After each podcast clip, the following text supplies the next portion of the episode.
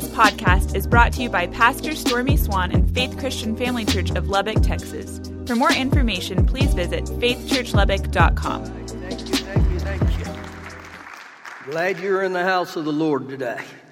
You're a guest. We welcome you here. I just want you get a Bible you need a Bible. Don't you raise your hands? Our ushers will gladly get you the Word of God. Go with me to 1 Samuel 30. Again, I welcome all of you here. Ooh, it's good to be in the house of the Lord today. I've thoroughly enjoyed worshiping with you today. Again, I, I pray the things of heaven will erupt in you and not one of us leave here like we came. That God's going to move within us. Again, if you need a Bible, raise your hand. Go with me to 1 Samuel 30. This has been our main text for quite a while, and so we'll begin to hit it again today. I'm going to give you some great biblical truths. So we begin in 1 Samuel chapter 30, verse number 9. So David went. So David went. Now, I, I highlighted the word went in my Bible. When David went, that means he acted. He obeyed what God said for him to do. And remember, God said, pursue, overtake, and recover all. Now, I want you to think about this just for a little bit here, okay? In this passage, we've studied over and over how David lost everything he had all his possessions, his livestock, his wives, his children, and he's got word from God, and so he's going now. He's obeying what God said. So David went, he and the 600 men who were with him, and they came to the brook Besor, where those stayed who were left behind. But David pursued, he and 400 men, for 200 stayed behind who were so weary that they could not cross the brook Besor. So there was 200 of them. They're just wore out. They're exhausted and they stayed behind. Now, let me paraphrase a little bit what's going on after this. And so David keeps pursuing, and he comes across this Egyptian. And this Egyptian tells David, he said, It was the Amalekites who burned Ziklag who took everything you have. That's who it was. And so ultimately, King David made a deal with this Egyptian slave, and it was, You lead me to where they're at, and I'll spare your life. So we pick up in verse 16. And when he had brought him down, there they were spread out over all the land. And there they were spread out over all the land. Literally thousands of Amalekites. Now, note what they're doing here. And they were eating and drinking and dancing because of all the great spoil which they had taken. And so, David, I believe, he's up on a high peak and he's looking down at this valley and he sees it with all these Amalekites. And guess what they're doing? They are partying at the expense of David. Now, I don't know about you, but if I look in a valley and I see some people that have stolen all my possessions, my wife and my kids, and they're dancing and partying at my expense, guess what starts happening? There's something on the inside of me that begins to boil. It begins to rise up. And so, David, right here, he's got the DNA of God on him. He is of the tribe of the line of the tribe of Judah. There's something in within him. And he sees all this with his great spoil. So it goes on to say, which they had taken from the land of the Philistines and from the land of Judah. Now, I believe what begins to ignite within David is a passion.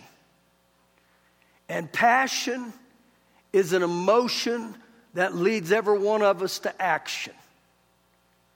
Now, in my own life, when passion is part of the way that I'm drawn to God, it changes everything. Passion changes the way I live, it changes the way I pray, it changes the way I study the Word of God, it changes the way I serve and I give. You can always tell a person of passion. I don't know, you watch football today, you'll see some that play with a passion and some that don't. So even within this right here, there's something that reignited the passion of God within him. And I believe that's important for every one of us. And when I live with that passion, you know what it does? I don't just go through the motion. And if you're having trouble praising God and worshiping God, ask God to grace you with some passion something to stir you back up on the inside. That it's just not playing the game, it's actually I'm living the game. Now, here's where everything shifts with us as human beings and New Testament believers. The rage and the anger that David had against the Amalekites, I can't have that rage and that anger against other people. Now, look with me in the book of Matthew, chapter 5. We're going to take a little bit of time here this morning and look at some passages of Scripture. I'm coming back to 1 Samuel 30. It's kind of like Paul Harvey used to say we got to get back to the rest of the story. Some of you don't even know who Paul Harvey is, do you? He's a brilliant pastor. yeah, he used to live a long time ago. We'll leave it at that. Matthew 5, verse 43. You have heard that it was said, You shall love your neighbor and hate your enemy.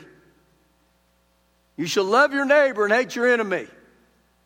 The Lord Jesus saying in verse 44, But I say to you, love your enemies.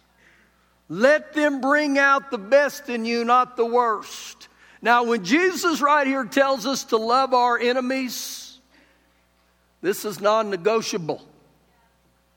Jesus sets the bar rather high and he says, Love your enemies. Now, watch how he begins to describe how we're to love our enemies. And bless those who curse you. And do good to those who hate you. And pray for those who spitefully use you and persecute you. Now, when I read that passage there, a lot of times I want to say, Come on, Jesus, come on. But it's all non negotiable. And Jesus would never tell us something that he wouldn't have done, or he would never tell us to do something that we're incapable of doing. I got to have his grace in this area. So when I look at the words he says, bless, do good, and pray, the word bless and the word pray, they have to do with the words out of my mouth. And so when I bless someone, it comes out, Lord, bless them. Be good to them. And even when I pray for them. Now, this can be an incredible act of faith for every one of us because there's times in my life I don't want to bless them and I don't want to pray good things over them. I'd rather break their leg. You would, Pastor? I would. I have a flesh, okay? But I got to get back over to what the Word of God says here. And what I find in my own life that when I begin to bless people that have wronged me, I, I, I pray for those who've hurt me and spitefully used me. How many of you had a week like that this week? You said, That's me, Pastor. I may start out by faith, blessing them and praying for them. But the more I bless them and the more I pray for them, God begins to move within me. Why is this such a big deal? Verse 45 that you may be sons of your Father in heaven. Literally stated, you will be acting as the true children of the Most High. The passage says, or the Passion says, that this will reveal your true identity. So again, I can sit here and I can say, I'm a believer, I'm a child of God. But does this look like a, a believer here in my life? Am I actually obeying this? And he goes on to say, For he makes his sun rise on the evil and on the good, and he sends rain on the just and on the unjust. And so, just as God indiscriminately sends rain and sunshine on the just and the unjust, we must indiscriminately give our love and our blessings and our prayers to even ones who hurt us. So now we look at something a little different. I, I don't have the opportunity to fight hand to hand like David did.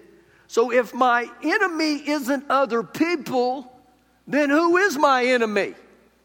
Look with me in the book of Ephesians, chapter 6. Ephesians, chapter 6. And let's just let the New Testament teach us some things here today that I believe will help you. Help us understand the things that God puts in our hearts and how He wants us to live. Ephesians 6, verse number 10. Finally, not in conclusion, but for the rest of your life, my brethren. My brethren would be addressed to believers. My brethren, be strong in the Lord and in the power of his might.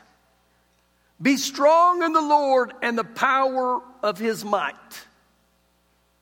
Grace me, Father God, to be strong in you and your power. Verse 11 Put on the whole armor of God that you may be able to stand against the wiles, the tricks, the deceits, the ambushes of the devil. So the Bible locates who our enemy is. And it's interesting here, he tells us to put on the whole armor of God. Now, why would you need armor? Because you're going into war. Now, you can read the armor. It's the helmet of salvation, the breastplate of righteousness. My feet are shod with the preparation of the gospel. It's the shield of faith, which is the word of God, or the sword of the Spirit, which is the word of God in prayer. I have weapons that I must choose to put on. He said, put on. Now, what we got to go back and look at again who was this addressed to? Brethren. This is for believers in Christ Jesus. So I must understand my weapons and my armor is all through Christ Jesus, but it's aimed against the devil, the enemy. He goes on to say in verse 12, For we do not wrestle against flesh and blood. Now, note something right there. He didn't say we don't wrestle, he just said we don't wrestle against flesh and blood. So, who do we wrestle against? principalities, against powers, against the rulers of darkness of this age, against spiritual hosts of wickedness in heavenly places. One translation says the oppressors of the dark world. So, literally, what he's talking about in verse 12, these are the fallen angels. These are better known as demons again. And so, this is who our spiritual battle is against. Now, understand the devil's a thief. A thief only wants to steal. That's John 10 10, where it references him as a thief.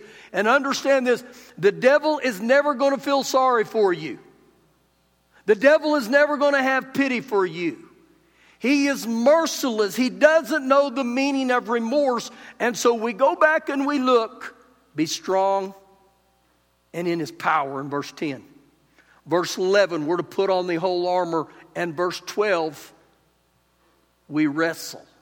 So, whether we like it or not, we are all engaged in this spiritual battle if you are born again. None of us are exempt. So I got to get over and I got to begin to learn what my weapons are. And I encourage you study the rest of that. The word, the name, the blood of Jesus, Revelations 12, 11, we overcome by the blood. Again, uh, uh, the word, the cross. I, I got to find out what my weapons are and I got to stand and begin to use them. Now, go back with me to your left to 2 Corinthians chapter 10. 2 Corinthians chapter 10.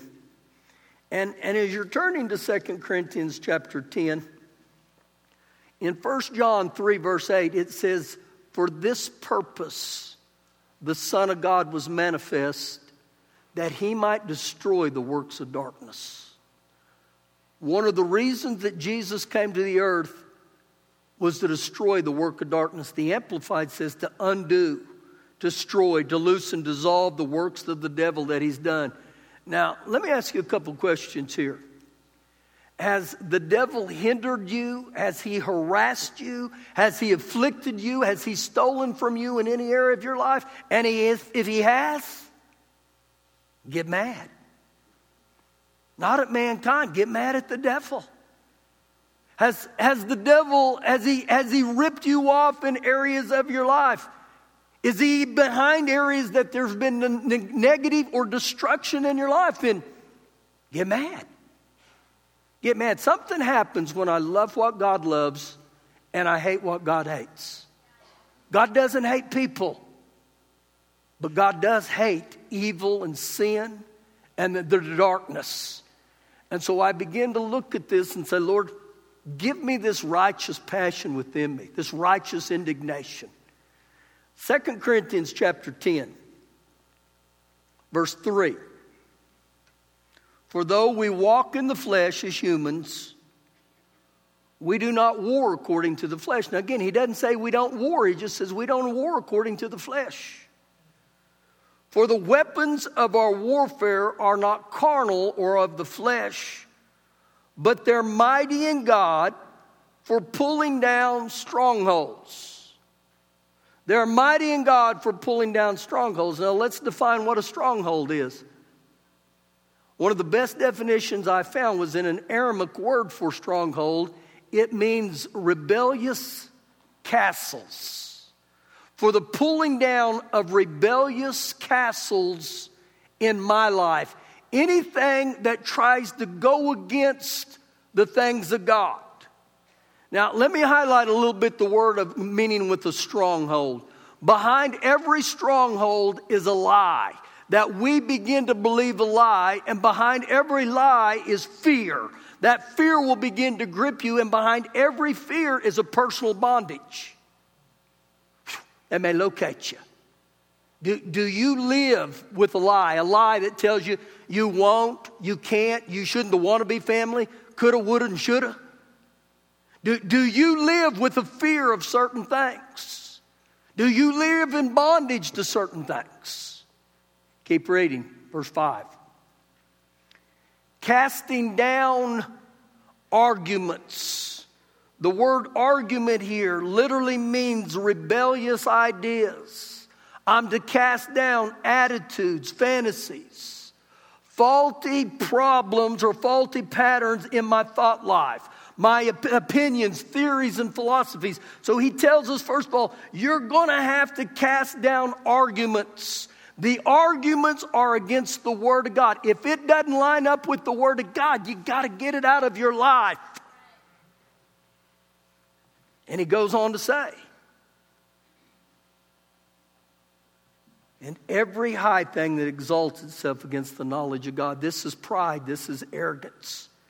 And he says, bring every thought into captivity. When you see the every thought into captivity, it's like we are to capture them like prisoners of war. Every thought. Every thought. If it doesn't line up with the Word of God, I got to capture it. I got to get a hold of this. Now, this may help you. Every one of us in this room, we're going to have thoughts. Okay? Thoughts are going to come to us. The time the thought becomes a problem is when I allow that thought to take hold in me or grab me. This may help you a little better. I can't keep the birds from flying over my head, but I sure can keep them from nesting in my hair. Okay? So again, thoughts are going to come to me all the time. Let me share this. This may help you too in Proverbs it says, As a man thinketh, so is he. Better stated, as the mind goes, the man follows. And so let me ask you, what, what, what is your thinking about? What, what do you meditate on? Does it line up with the Word of God? Again, how is your thought life? Have you been dating the devil? Have you been going steady with them? Have you and the devil been romancing? Break up with that cat. He's a dirty old rat. All he want to do is ride your back. He'll get you down, down, down to the ground and treat you just like a dirty old hound. Don't listen to the devil because he's a liar. All he wants to do is try to destroy you. Cast down those thoughts that the devil brings. Use your shield of faith, and you'll always win. Don't treat the thought like it never came, but cast it down in Jesus' name. Oh, yeah.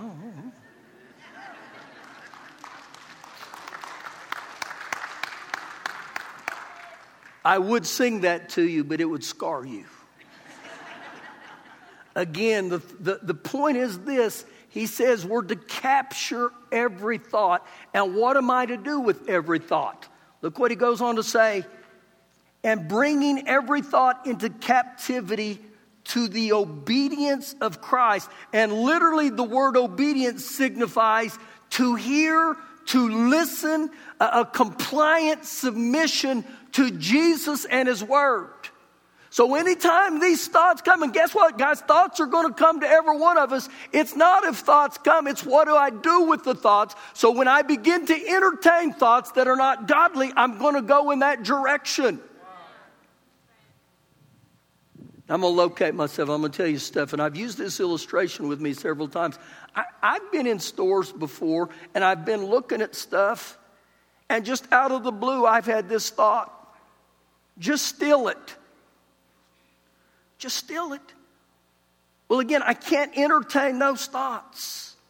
I, I got to get rid of them. Maybe this one will help you. How many of you in traffic that when it gets really bad have a tendency to get kind of ugly, to get kind of aggressive? Pastor does. How many have ever had someone pull up next to you? Now, we're in church, we're just going to be truthful here, okay?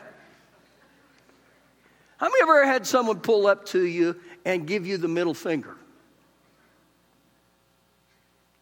Pastor, have you had that happen? Oh, yeah.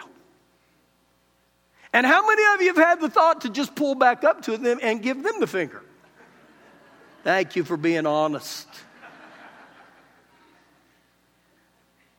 Again, it's not if thoughts don't come, it's what do I do with the thoughts. And so I, I, I got to say, huh, I'm, a, I'm a child of God. I'm a man of God. I'm full of God. I'm full of the life, the ability, the nature. I don't have to go in that direction. But again, I, I can't play with this stuff and act like it doesn't affect me. So he gives us incredible uh, insight right here. Again, the weapons that we're all dealing with, and I can guarantee you King David dealt with these things. Now, turn with me to the book of Isaiah, chapter 51. Isaiah chapter 51.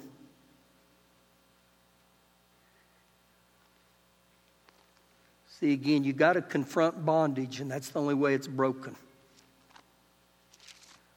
So, what you begin to see there, and as you're turning to Isaiah 51, the devil tries to change your focus. Any way he can to get you off the things of God and the Word of God. So, it's almost like he goes fishing. And he throws that bait out there and he starts messing with your thought life. And he's trying to get you to grab a hold of that. But man, when I respond back, uh, this is what the Word of God said. Man, I, I, I cause that to, to not come into my life at all. It, it stops it right there. Isaiah 51, verse 21. Therefore, please hear this, you afflicted or you afflicted ones, and are drunk, but not with wine. The message says, You with the splitting headaches, you are nursing the hangovers that didn't come from drinking wine.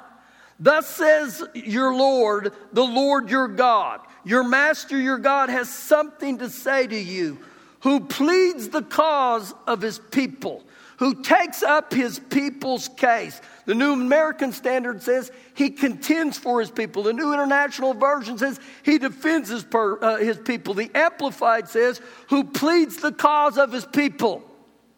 God wants to plead on your behalf. See, I have taken out of your hand the cup of trembling or the cup of sin. The dregs of the cup of my fury, of my anger, you shall no longer drink, or my wrath. But I will put it into the hand of those who afflict you. I will put it in the hands of those who oppress or torment you, who have said to you, Lie down that we may walk over you. Bow down that we may walk over you. And you have laid your body like the ground and as the street for those who walk over. And so, what he's talking about here, it's like you're laid on the ground, you're laid on the street, and your oppressors or your tormentors are saying, You're going to bow to us because we're going to walk all over you. But I'm here to tell you again today that our God pleads your case, and our God never intended for you to be the doormat of the devil ever. I thank God for this right here that I've got a God and you got a God that He pleads your case, He defends you. Now, go back with me the book of First uh, Samuel, chapter 30, where we begin. And as you're turning there, King David is he's gone and he saw the Amalekites and he saw them dancing. And I believe as he scanned that valley, he looked and said, There's my possessions. And I believe he kept scanning and he said, there's my wife and my kids. And I believe he strolls back to his camp where those 400 men are at. And he looks at them and says, I saw your livestock. I saw your donkeys. I saw your camels. I saw your oxen. oxen. And then I begin to believe he looked at his men and he said, And I saw your wife. And I saw your wife. And I saw your kids. And I saw your kids. And I saw your kids. Now think about that just for a second. The thief, which is the devil who comes to steal, kill, and destroy, he's stolen everything they got. Now you're up on that mountain and you're looking down in that valley, and not only do you see your possessions, you see your wife and you see your kids. And the thought of this, it brings a, a rage within me. It brings a fight within me. It stirs up a passion within me. And the Amalekites don't know this yet, but they messed with the guy who was the son of the living God.